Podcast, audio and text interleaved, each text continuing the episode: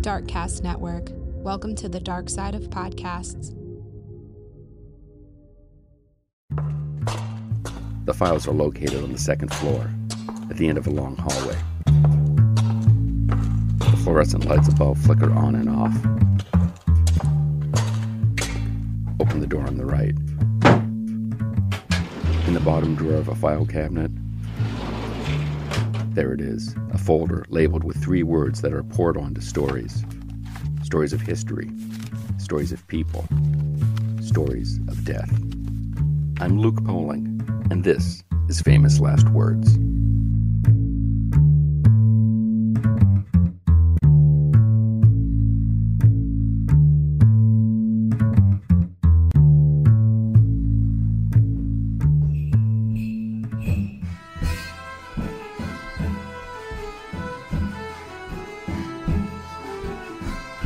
It's easy, and likely too easy, to begin this story with a joke about how, of course, Nostradamus knew when and how he was going to die. So perhaps it's better to stick with what is known about Michel de Nostredame and what he actually wrote. Nostredame was born in France, December 1503. At some point in the 1530s, Nostradamus began working as a physician, eventually opening up his own practice. And if you think I forgot to mention him attending medical school, I didn't. And as it turns out, neither did he. Well, he did attend medical school, but he was expelled for working as a pharmacist, as well as for slandering doctors. After his expulsion, Nostradamus continued working as a pharmacist. He achieved some local notoriety for creating what he called a quote, rose pill that he claimed would protect you from getting the plague. He married his first wife in 1531 with whom he had two children. All three of them were killed by the plague in 1534. He remarried in 1547 to a rich widow named Anne Pronsard. They would have six children. Nostradamus traveled a lot between France and Italy, helping fight various outbreaks of the plague. In his travels, he began to lose faith in medicine and gained an interest in the occult. In 1550, he published an almanac, and, for the first time, used the Latinization of his name, Nostradamus. Almanacs usually contained information like weather forecasts, gave advice on good times to plant crops and the times for the sun to rise and sunset. Some also included predictions. The first almanac was such a success, Nostradamus decided he'd write one of these each year in just his almanacs, Nostradamus made 6,338 predictions or prophecies. These books got the attention of nobility and other wealthy patrons who wrote to him and asked him to do their horoscope and their readings. And Nostradamus did. However, he would make his clients provide all of their birth charts, which is really a lot of the work astrologers do. But the times that he did do that legwork, he often messed it up. After finding such a rousing success, Nostradamus decided to up the ante in the prediction game. He began writing a book that would include 1,000 prophecies, and these are what he's best known for to this day. The prophecies were written in quatrains, that is, four lines of verse that rhymed. To make some of his rhymes work, Nostradamus had to use other languages like Greek, Italian, and Latin, in addition to French. And even then, there's still one quatrain that doesn't rhyme at all. Not to threaten anyone with a good time, but if you actually read the quatrains, you'll quickly notice a few things. First off, a bunch of the predictions are simply cut and pasted from other books. Also, they're incredibly vague. And if all of that isn't questionable enough, not one edition published in his lifetime contained the same quatrains, meaning that at some point along the way, someone else decided to rewrite a few things. So either Nostradamus's predictions are vague and unclear, and the phrase battles in the clouds mean absolutely nothing, or it's clearly a prediction for World War II or September 11th.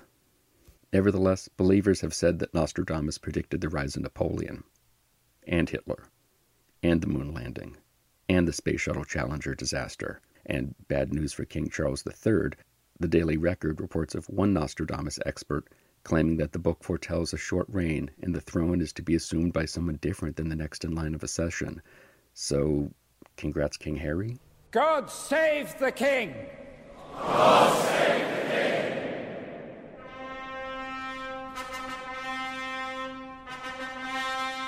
It should also be noted that this last year, the same expert said the same quatrain predicted that William would assume the crown, bypassing Charles completely. But back to the publication of the book. Response upon its release was mixed, to say the least. Some people believed that all of Nostradamus' predictions were true after claiming several had already come to pass, while others thought of him as a scam artist, or, to be even less generous, insane.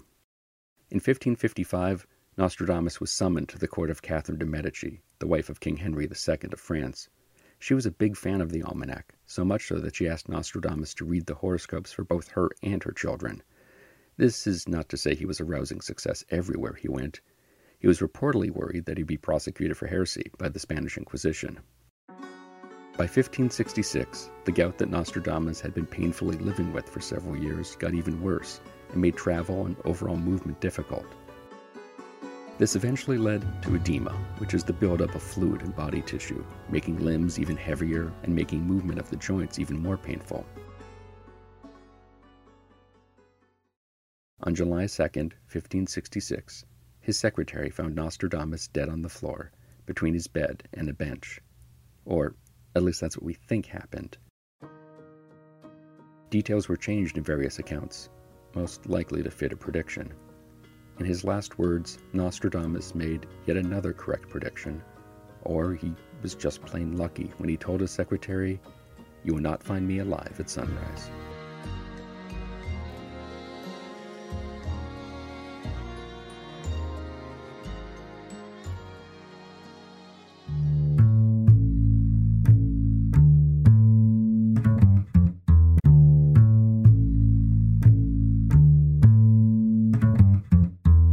Famous Last Words is a production of the Professional Production Company. It is written and narrated by Luke Poling. That, that's me. It is produced by Heidi Hegquist and myself. Our assistant producer is Sabrina Thompson. You can find the show on Instagram and Facebook under Famous Last Words Pod. And on our website, you can find full transcripts, credits, and much more. FamousLastWordsPod.com.